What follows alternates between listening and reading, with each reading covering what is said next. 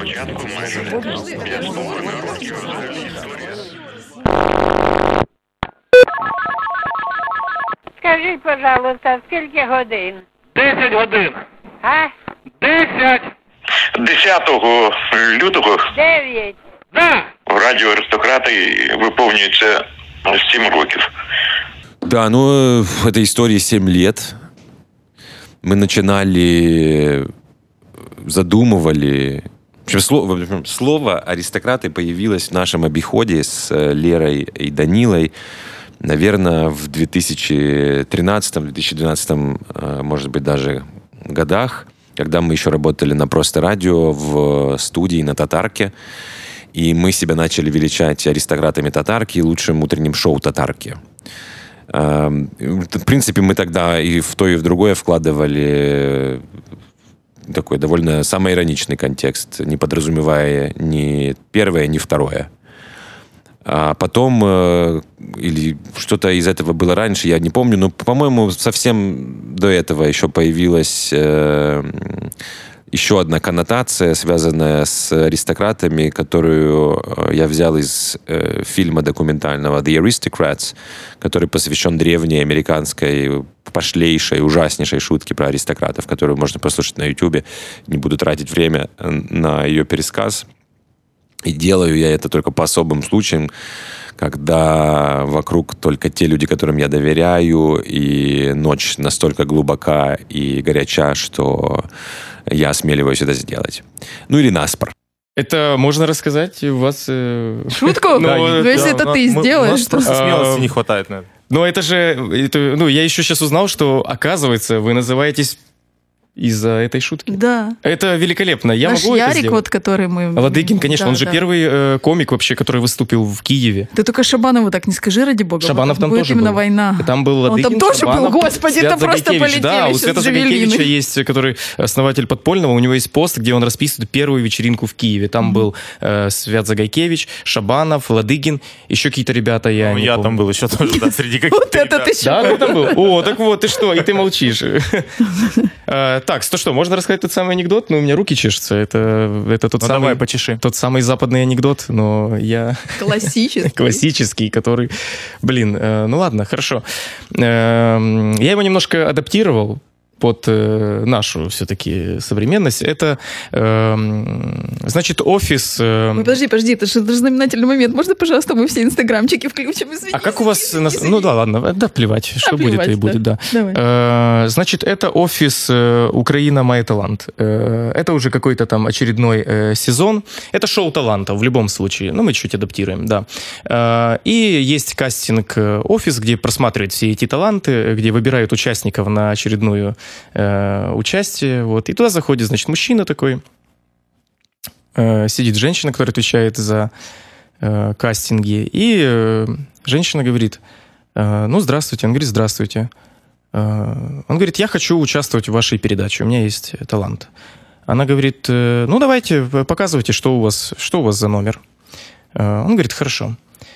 Как только он говорит хорошо, он хватает себе за одежду, полностью ее срывает, там блестящее трико, у него э, вырезаны соски, э, вот тут дырки, э, вырезаны тоже дырочка на, ну, зад полностью светится, вот. Он такой прекрасный, светится из себя и начинает кричать э, «Кеша, Кеша!» Залетает попугай, садится на стульчик, э, вот. Он э, достает фонарик, э, раскрывает Кеше полностью рот, клюв, э, прям чуть даже разрывает ее, запихивает туда фонарик в Кешу, вот. э, Поворачивает Кешу э, задом, включает, фонарик начинает светиться, вот. Он направляет на себя, все это трико у него блестит, э, гуляет к этими э, солнечными зайчиками по кабинету, и он начинает хлопать так раз, два, три, и на третий хлопок забегает его, э, э, ну, жена, она полностью, у нее развивается плащик, у нее бумбокс, магнитофон, она включает бумбокс, там начинает играть, э, бумбокс, магнитофон, да, ну, да, нет, там начинает, там начинает играть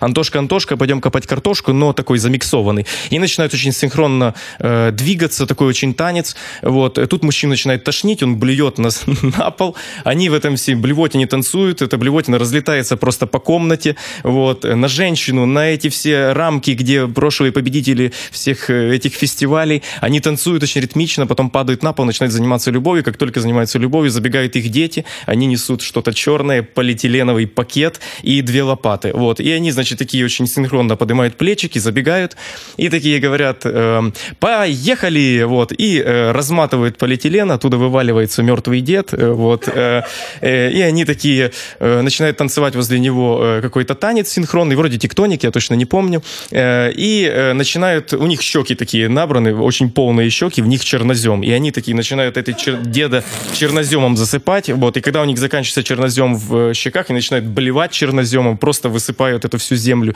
со своего всего организма через все свои дырочки на этого деда. Гора чернозема, э, папа с мамой занимается любовью в блевотине, вот, э, попугай э, уже лежит мертвый, и они начинают под Антошка, Антошка, давай копать картошку, лопатами выкапывать деда, вот, и они выкапывают синхронно, раскидывают чернозем, поднимают деда за руки, как марионетку, вот, держат, начинают все, берутся хороводом, начинают вокруг женщины этой кружиться, разлетается с их тел блевотина, чернозем, куски деда, вот, дед болтается просто, отрывается у деда руки, э, у них болтаются руки деда, дед без ту, без рук лежит на полу, и они такие, музыка заканчивается, они на финальный бит все прыгают на одно колено, ломают ногу полностью, вот, и просто падают плашмя, э, но поднимают руки вверх.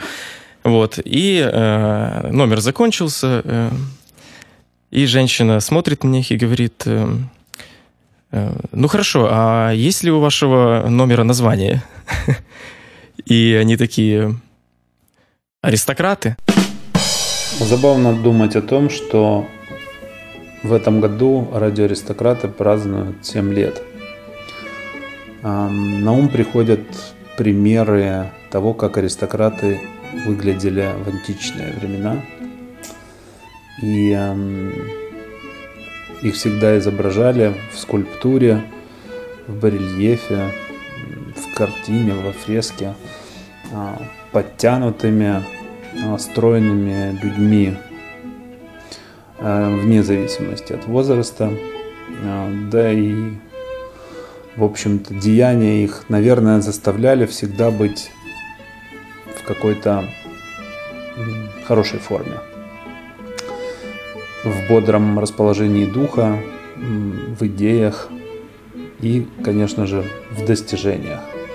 Мне кажется, аристократ в э, современной коннотации – это человек, который ценит все, что делает, хочет, чтобы это было на благо общества, которое окружает его, а хочет, чтобы все, чем были славны его предки, продолжилось и с его помощью, и с помощью тех, кто станет а, это дело продолжать в дальнейшем. И мне кажется, что радиоаристократы – это не проект, который а, возник как какое-то веяние времени – это проект, который использовал тот цейтгейст, в котором оказался, і продовжує це делать. Перший день аристократів був насичений. З самого ранку почався процес налагодження всіх можливих засобів, які були потрібні, аби зробити ефір в інтернеті, або, як кажуть, зараз стрім.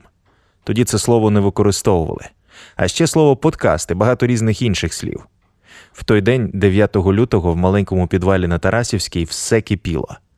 Не те, щоб там було багато людей, але зовні це, мабуть, було схоже на знімальний процесс. Однажды где-то в самых злачных местах интернета мне попался на глаза фильм, который назывался «Аристократы в доме ветеранов сцены» или что-то такое. Э, я тогда встречался с заслуженной артисткой Украины, поэтому об этом месте знал и был в курсе, что там как бы не очень весело. И что наоборот, там очень грустно, что пожилые актеры, о которых все давно забыли, там очень трагично доживают свою жизнь. И тут вот я смотрю, что какие-то стендаперы сняли короткометражку о том, как едут туда на выступление. И как бы помня о том, что вот этот пункт назначения у них довольно непростой, я стал смотреть это кино. Вот эти ребята, совершенно для меня чужие, вдруг начинают обсуждать, что в этом доме ветеранов сцены все, возможно, уже выжили из ума, ничего не поймут из шуток, ну и вот все такое. А примерно минуте на второй-третьей там сцена, в которой они останавливают автобус, чтобы сходить в туалет под кусты и заодно всякое обсудить. И, видимо, до этого они никогда в жизни не ссали, потому что почти две минуты они там стоят и поливают грязью все и всех, и друг друга, и ветеранов сцены, и вообще. А, то есть я смотрел этот фильм просто с лютой ненавистью к этим аристократам и всем, кто хоть как-то к ним причастен. А потом сюжет дошел до того, что они, собственно, выступили, и это неожиданно оказалось очень искренне, и пожилым актерам явно понравилось, и все это было очень трогательно. Поэтому я на фоне своей свежей ненависти вдруг, вдруг этих ребят очень полюбил. И как-то в итоге мы где-то пересеклись с Ярославом Ладыгиным. Вот мы, собственно, как только лишились этой работы внезапно, мы начали думать о том, что, а, может быть, онлайн э, э, а мы были одними из первых, кто начал в соцсетях активности какие-то такие организованные, особенно на радио, я думаю, там особо, в принципе, никого и не было до нас. И мы начали думать о том, что, может быть, э, онлайн-радио — это наш есть путь, у нас был хороший пример, э, э, такой громкий старт радио Пюре нашего коллеги Димы Терешкова. И мы подумали, может быть, а не может быть, а точно мы бы сделали, наверное, и лучше. Поначалу мы даже думали коллаборироваться с Пюре, но как-то не сложилось. Не договорились. И мы начали думать о том, какая бы была наша радиостанция. Как-то аристократы пришли в голову нам сами собой – больше у нас и вариантов не было. Мы, кажется, и не обсуждали. Ясно было, что мы туда перевезем наше утреннее шоу. Это будет начало. А вокруг должны быть наши друзья, авторы. И мы вот так э, начали ходить по интересным людям, рассказывать. У всех был вопрос, а как э, вы называетесь? Мы говорили, аристократы. И многие нас отговаривали, говорят, что это ужасное название. Хотя бы ну, не, в, не во множественном числе давайте. И мы не слушали этих отговорок, собирали команду и команду людей, которые бы нам помогли э, и с технической частью, и с IT-частью, в которой мы не бум-бум.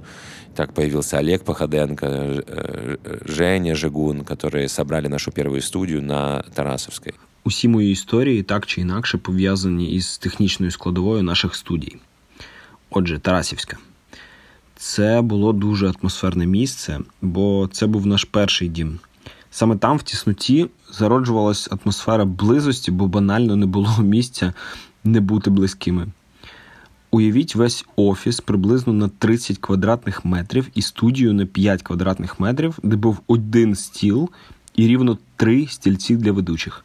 Але досить швидко ми побачили реальний розмір цієї студії, коли в неї непередбачувано почали вміщуватися цілі гурти.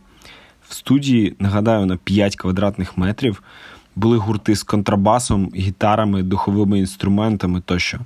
Частина людей, іноді перегороджуючи туалет, однією ногою знаходилася вже майже на вулиці.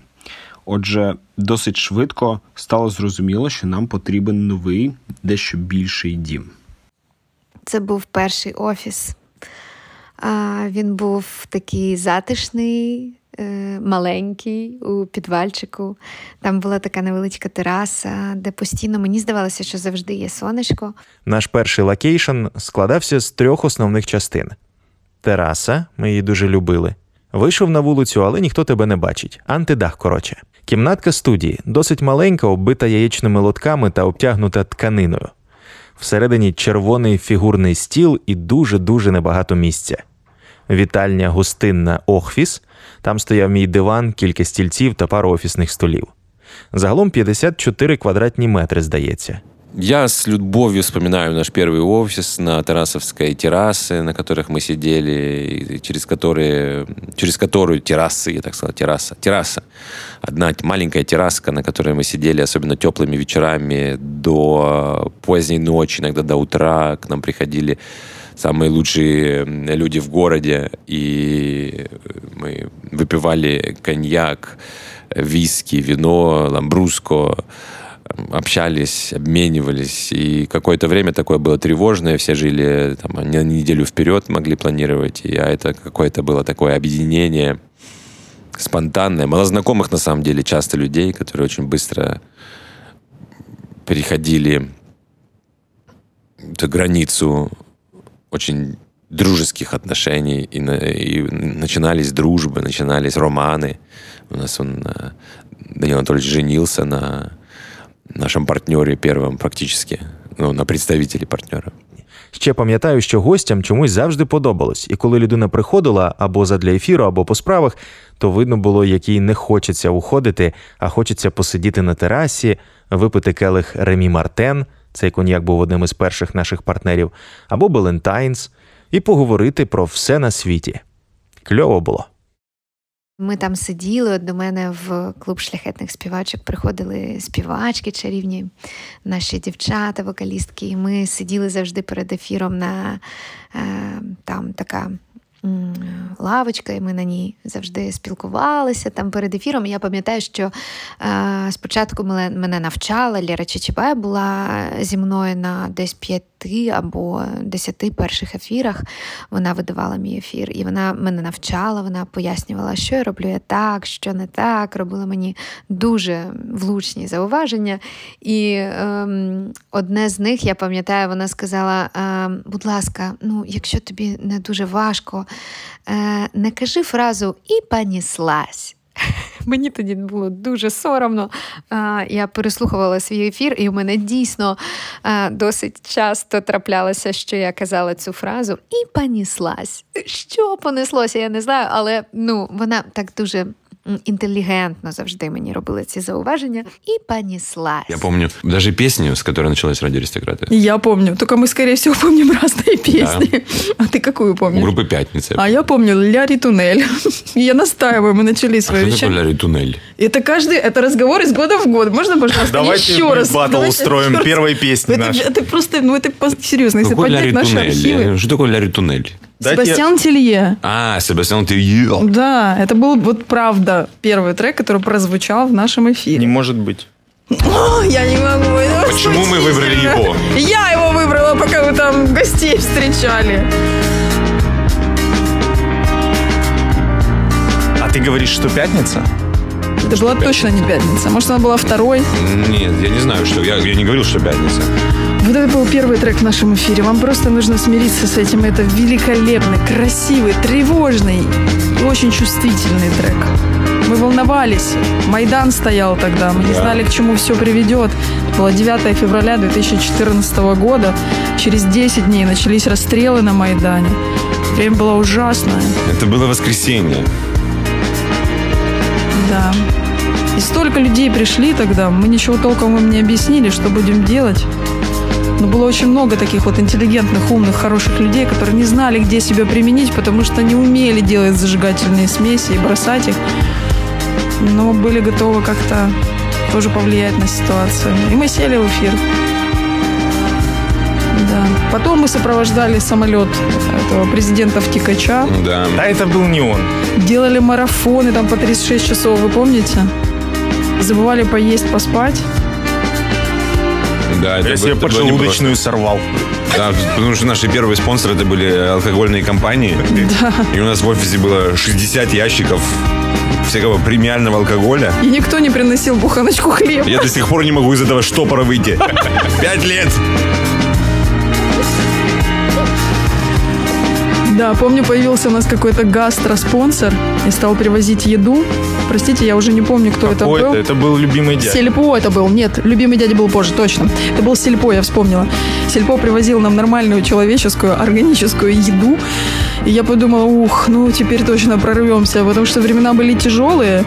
И вот с тех пор я вас прошу, если вы настоящий друг радиоаристократы, когда вы видите, что мы едим в эфире, для нас это как молодость вспомнить. Денег не было, алкоголь был, есть было нечего. А еще, еще, еще, еще. А еще, знаете, какой был момент такой, я, я его почему-то очень хорошо помню. К нам пришла Тина Бирадзе, она тогда первой вела передачу «Как быть». «Как быть», да. Вот она первым Один выпуск. психологом открыла, нет, 10, 10 А, выпусков, да, да.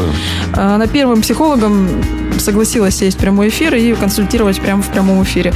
И когда она пришла на этот эфир 9 числа, она пришла с дорогущим букетом, ну, как на Кавказе принято, розовых пионов. Я просто ошалела от того, что в этом маленьком подвале, в этой маленькой студии, собранной своими руками, появился такой дорогущий букет пионов. Не могу забыть. Мы решили и сезон, в общем-то, посвятить нашему дальнейшему взаимодействию взаимному, потому что без взаимодействия, без любви, без отношений с вами таких долгосрочных, ну, ничего не получилось бы. И будем его интенсифицировать дальше э, в сезоне взаимности. Ну и вообще, мне кажется, э, в, на- в наше время, в нашей стране эта взаимность, взаимность необходима. Даже на уровне непримиримых политических э, противников. French kissing. We, we, we demand French kissing from everybody. І ось коли ми вперше запустили ефір аристократів у 14-му, я відчув щось подібне до того, коли вперше зміг назвати теку на комп'ютері. Абсолютна свобода. Все, що відбувається, то лише наша відповідальність, і ніхто крім нас не може це контролювати. Від цього відчуття в мене вивільнялася неймовірна кількість енергії. Адже аби робити ефіри щоранку о 9 мені тоді доводилося прокидатися біля 6.30, адже я мешкав за містом, їхати мінімум годину до студії, робити ефір, а потім ще якось працювати у ролі сейлза. Адже моєю додатковою відповідальністю в проєкті майже одразу стала комунікація з комерційними партнерами Адже приміщення коштувало, здається, десь 8-10 тисяч гривень.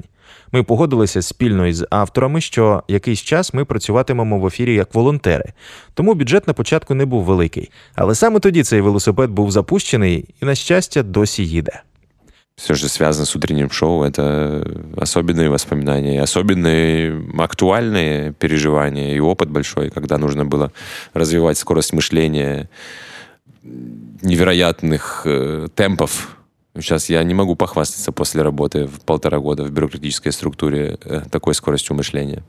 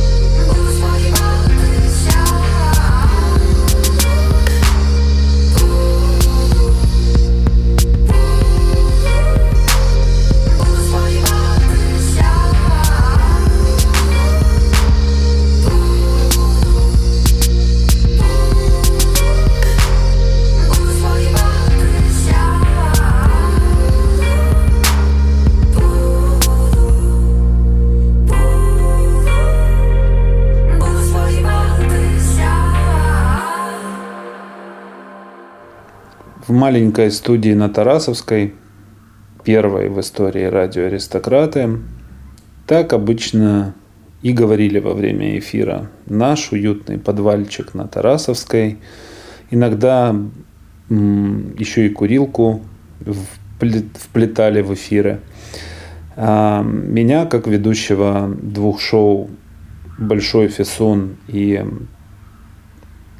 «Праздная жизнь», конечно же, не устраивало то, с чем у слушателя должна ассоциироваться радиостанция с таким громким названием. И поэтому а, в своих эфирах я всегда говорил а, о некоем пентхаусе, о башне, которая давлеет над городом, парит над ним, из которой все видно, всех видно. И э, чего скрывать, иногда гости, которые получали адрес э, Тарасовская, сколько-то там, даже уже не вспомню точный номер дома, э, переспрашивали чаще в мессенджерах, э, да, но в шоу ты говорил о том, что это какой-то зиккурат, э, а не подвальчик. И однажды я практически за руку привел еще в старую студию аристократов трех своих подруг, э, настоящих театральных актрис. Потому что мне очень хотелось, чтобы они вместе что-то сделали. Какую-то радиопостановку или не знаю что. В результате они обо всем договорились, были очень вдохновлены потенциальным сотрудничеством и так никогда ничего и не сделали. А мне Ладыгин как-то между делом сказал, слушай, а ты-то когда у нас передачу будешь вести? А, Тут я, конечно, взвесил все за и против. Э, Главным за было то, что мне хотелось попробовать, а главным против то, что я совершенно не умел и вообще не представлял, как это делать. Но уже через несколько месяцев в эфир вышла передача «Кошмарчинг», где разные звезды рассказывали о своих неловких ситуациях.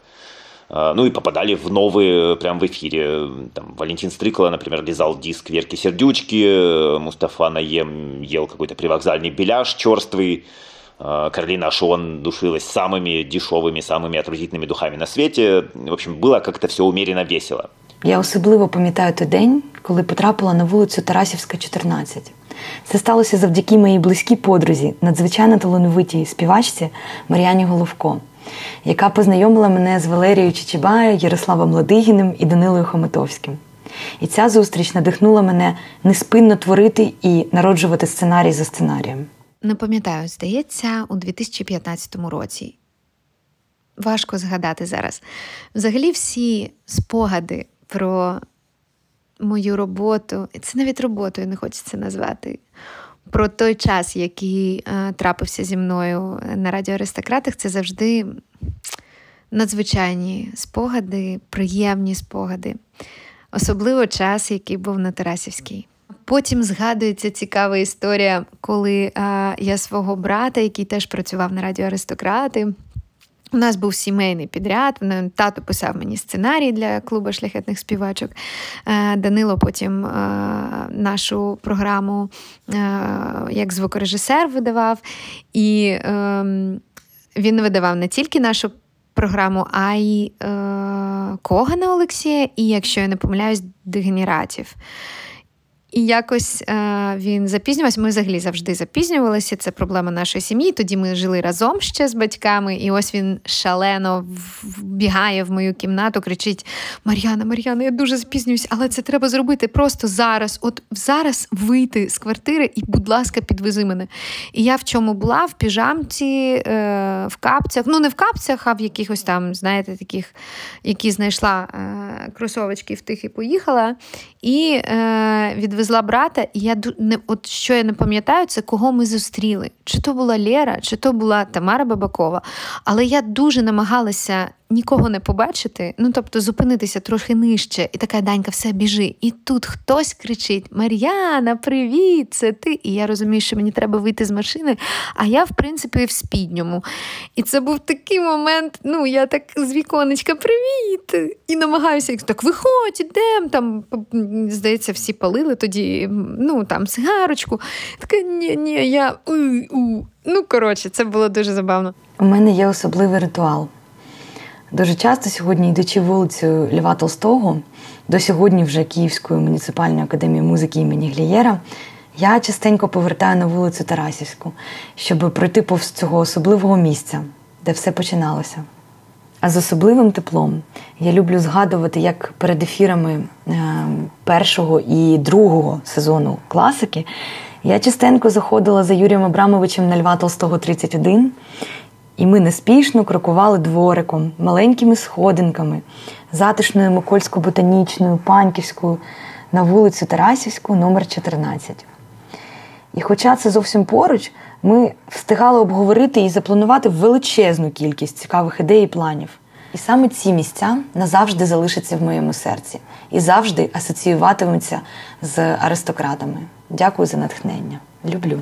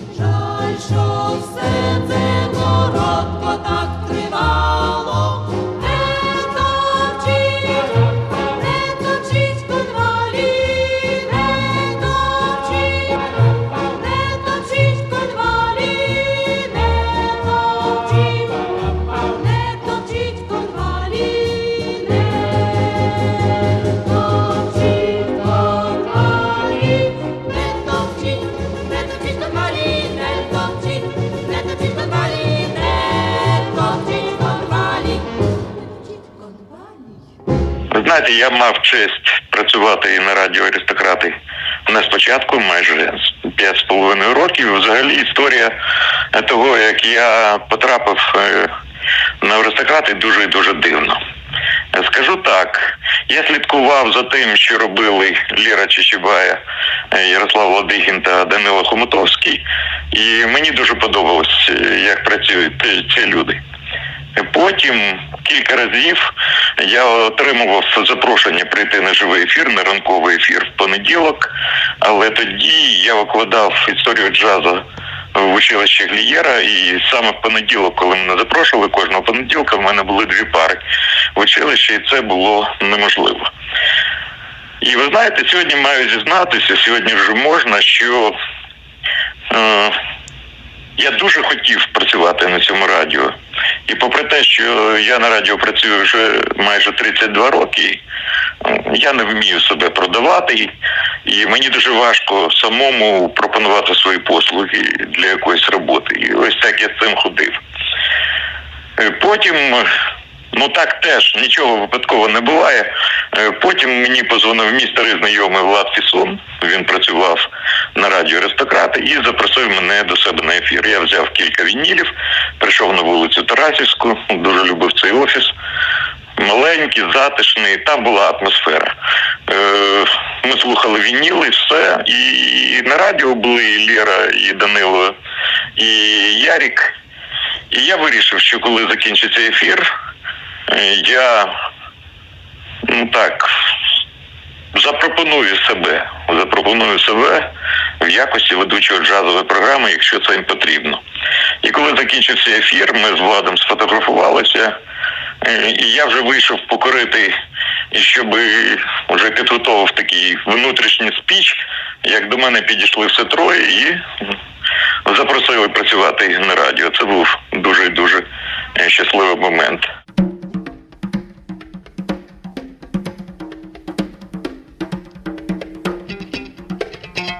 Thank you.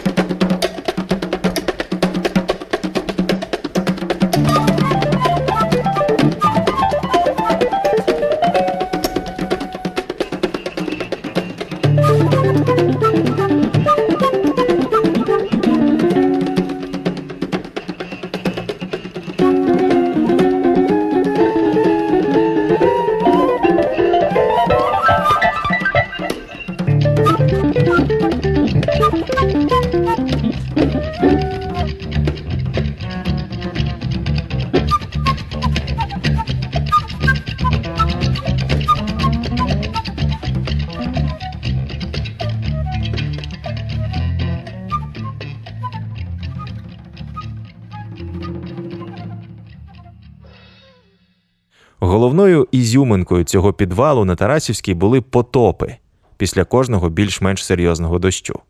Одного разу тривожний сигнал надійшов вранці вихідного дня. Це був найбільший потоп. Води в студії було до щиколотки. Як там все не погоріло, я не знаю.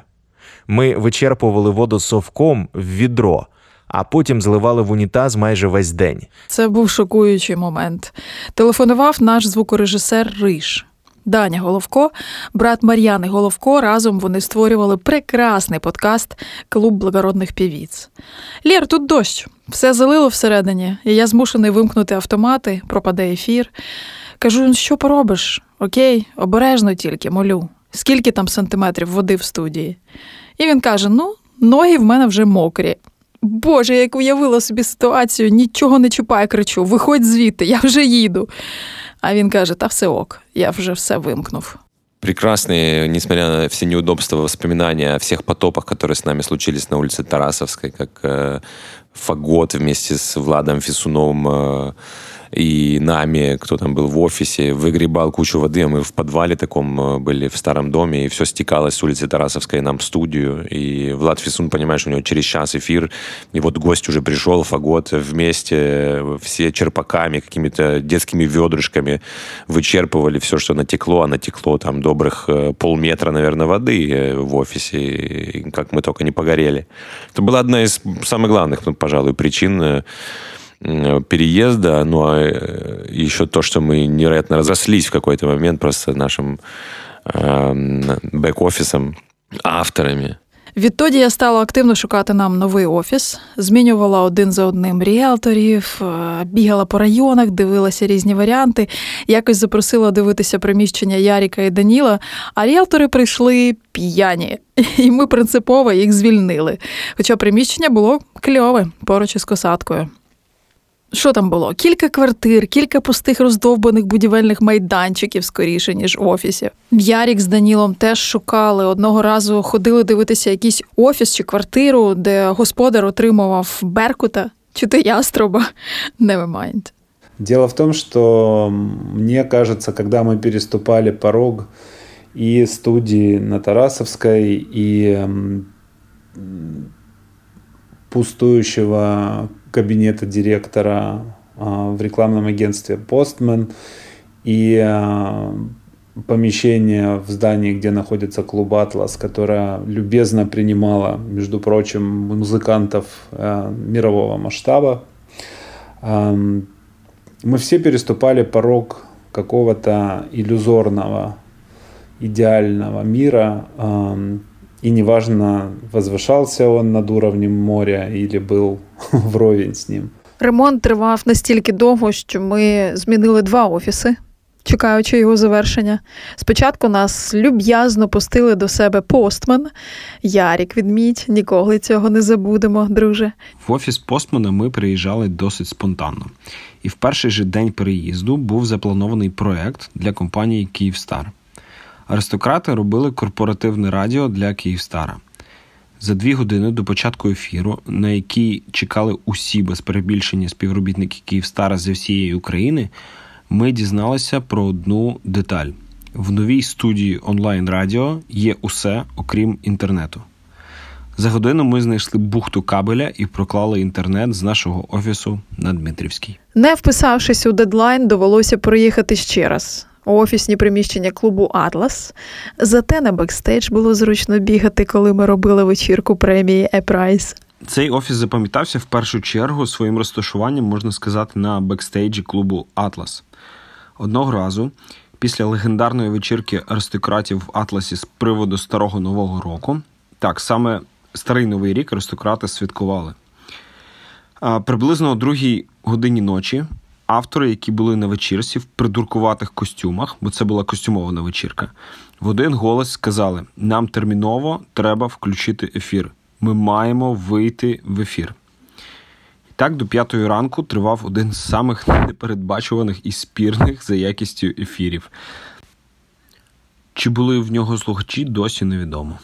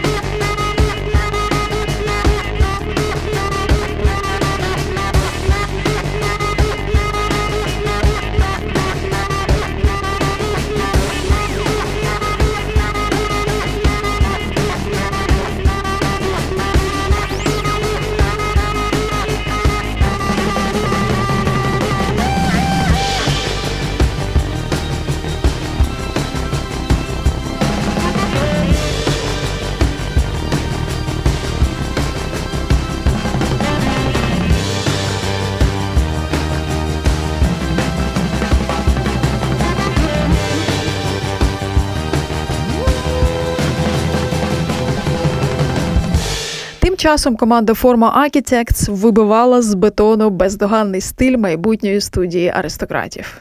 Задум був відродити дух вільної творчості серіалу Медмен, але у звучанні початку 21 століття. Дерево, скло, перероблений пластик, оксамит, розкішний бар, красивий посуд. Ми добирали матеріали і підрядників, ми тримали всі строки під контролем. Ми не робили випадкових рухів і йшли чітко за планом. Аж поки фатом не втрутився. Підлога тріщала. Дах протікав. Ми заливали підлогу знов і знов, фарбували, закривали об'єкт, витримували строк. Байдуже, історія повторювалася. Давалася, напевно, знаки специфіка будівлі, а може й вулиці. Дмитрівська це трамвайна вулиця в Києві.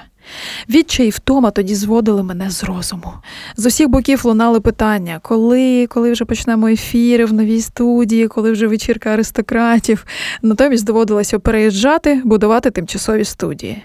В квітні 2016 року ми вирішили, що м, тимчасові офіси аж ніяк не затишніші за свій, навіть якщо він ще не зовсім готовий. Ми переїхали. Обладнали студію, кухню, бар, якось там косо і криво зібрали свій майбутній бек-офіс. Три рази нас обікрали, два рази ми залили свій диван червоним вином і парафіном. Але з перших тижнів у нашому офісі було мистецтво.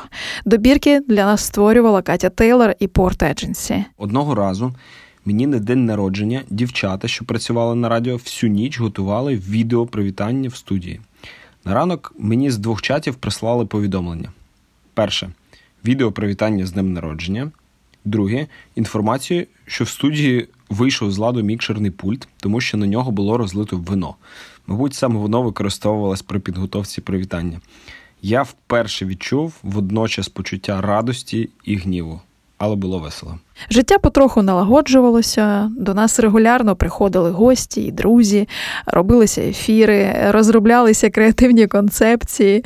Аж раптом в студії з'явився рояль, 113-річний блютнер, які надали нам Київський інститут музики імені Глієра і Лідія Борисовна Шур. І тоді у Юрія Абрамовича народилася ідея, яку він незабаром втілив у життя, і в студії з'явився легендарний рояль із власним ім'ям і історією. Цей інструмент належав видатному педагогу. Тоді ще Київського державного вищого музичного училища імені Ренгольда Глієра, яка виховала ціле покоління, цілу плеяду талановитих піаністів Лідії Борисівні Шур. Ця подія подарувала можливість створювати нові формати передач і ще з більшим натхненням творити.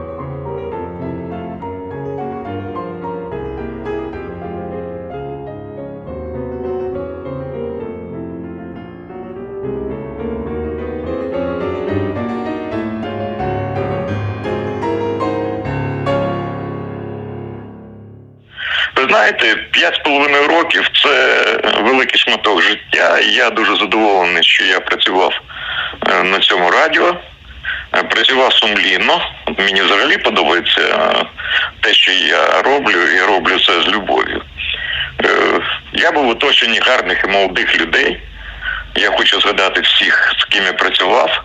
Ви самі знаєте про кого я і своїх звукорежисерів. І спочатку Стаса, Олега, е, ще одного Стаса, потім рудого Даню Головка. Е, Згадую програму е, Мар'яни Головко, клуб благородних півіць. Згадую переїзд на такий більш модний офіс на вулиці Дмитрівській, там, де була нова компанія, нові обличчя, були неповторні живі ефіри, була школа радіоведучих. І я запам'ятав живі ефіри, коли люди, слухачі, приходили до студії протягом трьох годин. Ми спілкувалися, робили дискотеки. Е, Особливо зворушливо було, коли я намагався посадити на своє місце ведучого гостей, і вони уявляли, що вони радіоведучі. Е, Там я познайомився з моїм улюбленим звукорежисером е, Петрусію Савченко, яку я називав Зольда Катерінська. Е, Там був Антон Олексаха, е, там була Сашка Железнова, потім з'явився е, такий сірий кардинал, продюсер моєї програми е, Френкі. Ви знаєте цього кота, він є символом. Словом, все було добре. Що я маю сказати напередодні ювілея? Ну, сім років це такий поважний термін. З е, квітня минулого року, в силу об'єктивних і суб'єктивних е, причин, ну так склалося. Я припинив роботу на радіо Аристократи. Я і досі сумую з цього приводу, тому що зараз в мене немає живих ефірів. Це те, за чим я сумую, і треба бути в тенежі, як кажуть. Але це було, було не з кимось зі мною, було е, в моєму житті, врешті-решт. І я теж про це маю сказати абсолютно щиро. Е, Я був найстаршим на радіо аристократи, і, мабуть, прийшло прийшов час піти. Ну це теж буває. Е, Пішов я красиво, мені так здається. Ніхто на мене не образився, я нікого не образив. Що я хотів би, і це як побажання аристократам день народження. Ви знаєте, я дуже хотів би, щоб е, на радіо аристократи з'явилася джазова програма. Повірте, я би її залюбки слухав, і якби ця програма була зроблена з любов'ю і була б зроблена краще, ніж роблю я, я б зміг, е, зміг абсолютно чітко е, порадіти за людину, яка створила таку програму. Але час змінюється, можливо, джазова музика е, не така. І такий, не такий зараз формат, як собі уявляють. Ось таке довге в мене побажання вийшло. Але це було радіо розкішне, публіка була розкішна. Я згадую під час ефіру, в мене є свідки, е, телефонні дзвінки з Америки, з Аруби, з Латинської Америки, з е, Санта-Крус, з Болівії, з Чехії, з Молдови. Е, Після початку війни були навіть е, смс-ки, я їх зберігаю. Слушаємо вас в Саратові, простіть нас. Все це було. Було і хай буде у радіо аристократи. Ну а зараз ці дівчата, увага, всі, хто працює на аристократах, підійшли до зеркала, причепурилися, е, поправили гарні сукні, ну або кофточки, чи джинси, чи футболки. Не знаю, хто як прийде, посміхнулися чарівно. Чоловіки поправили метелики, витягли е, руки із кишень. Аристократи з днем народження. Щиро вас, Олексій Коган.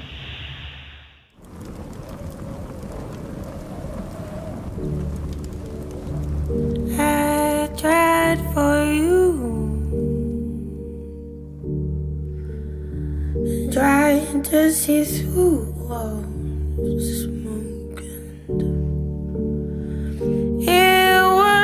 move. Oh.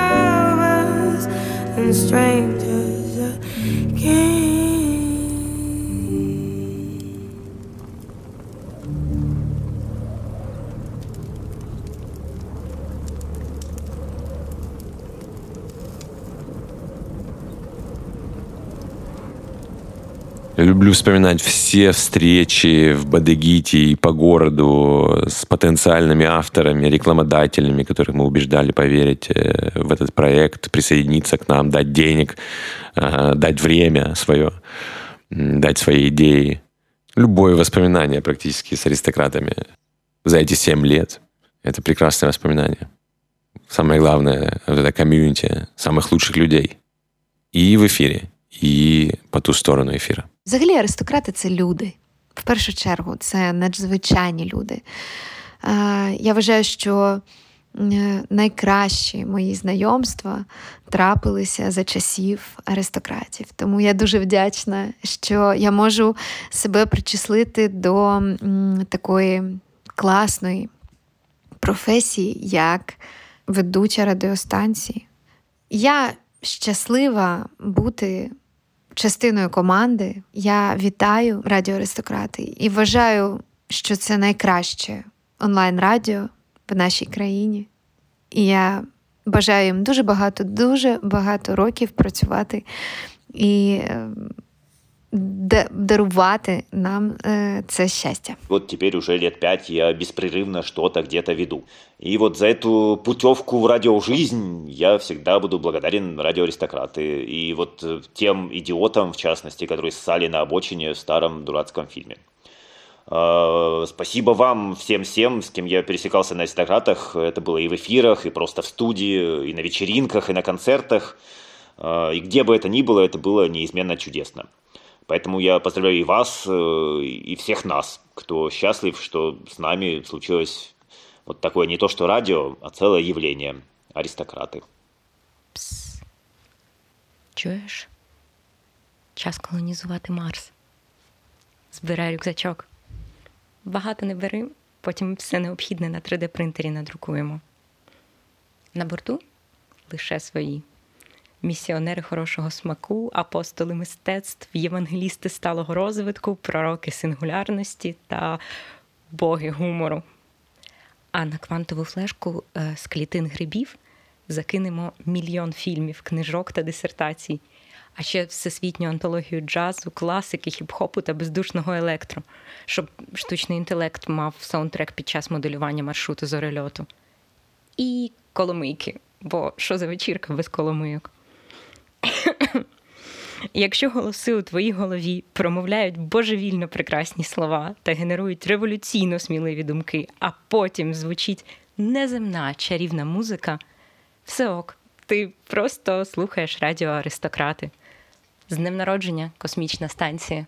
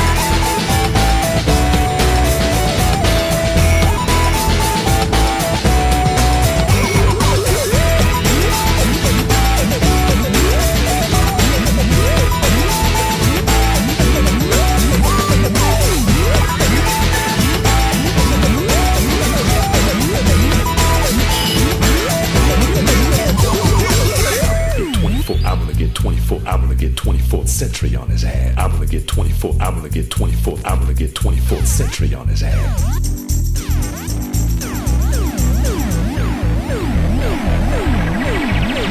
24th century on his ass. I girder. I girder. I girder.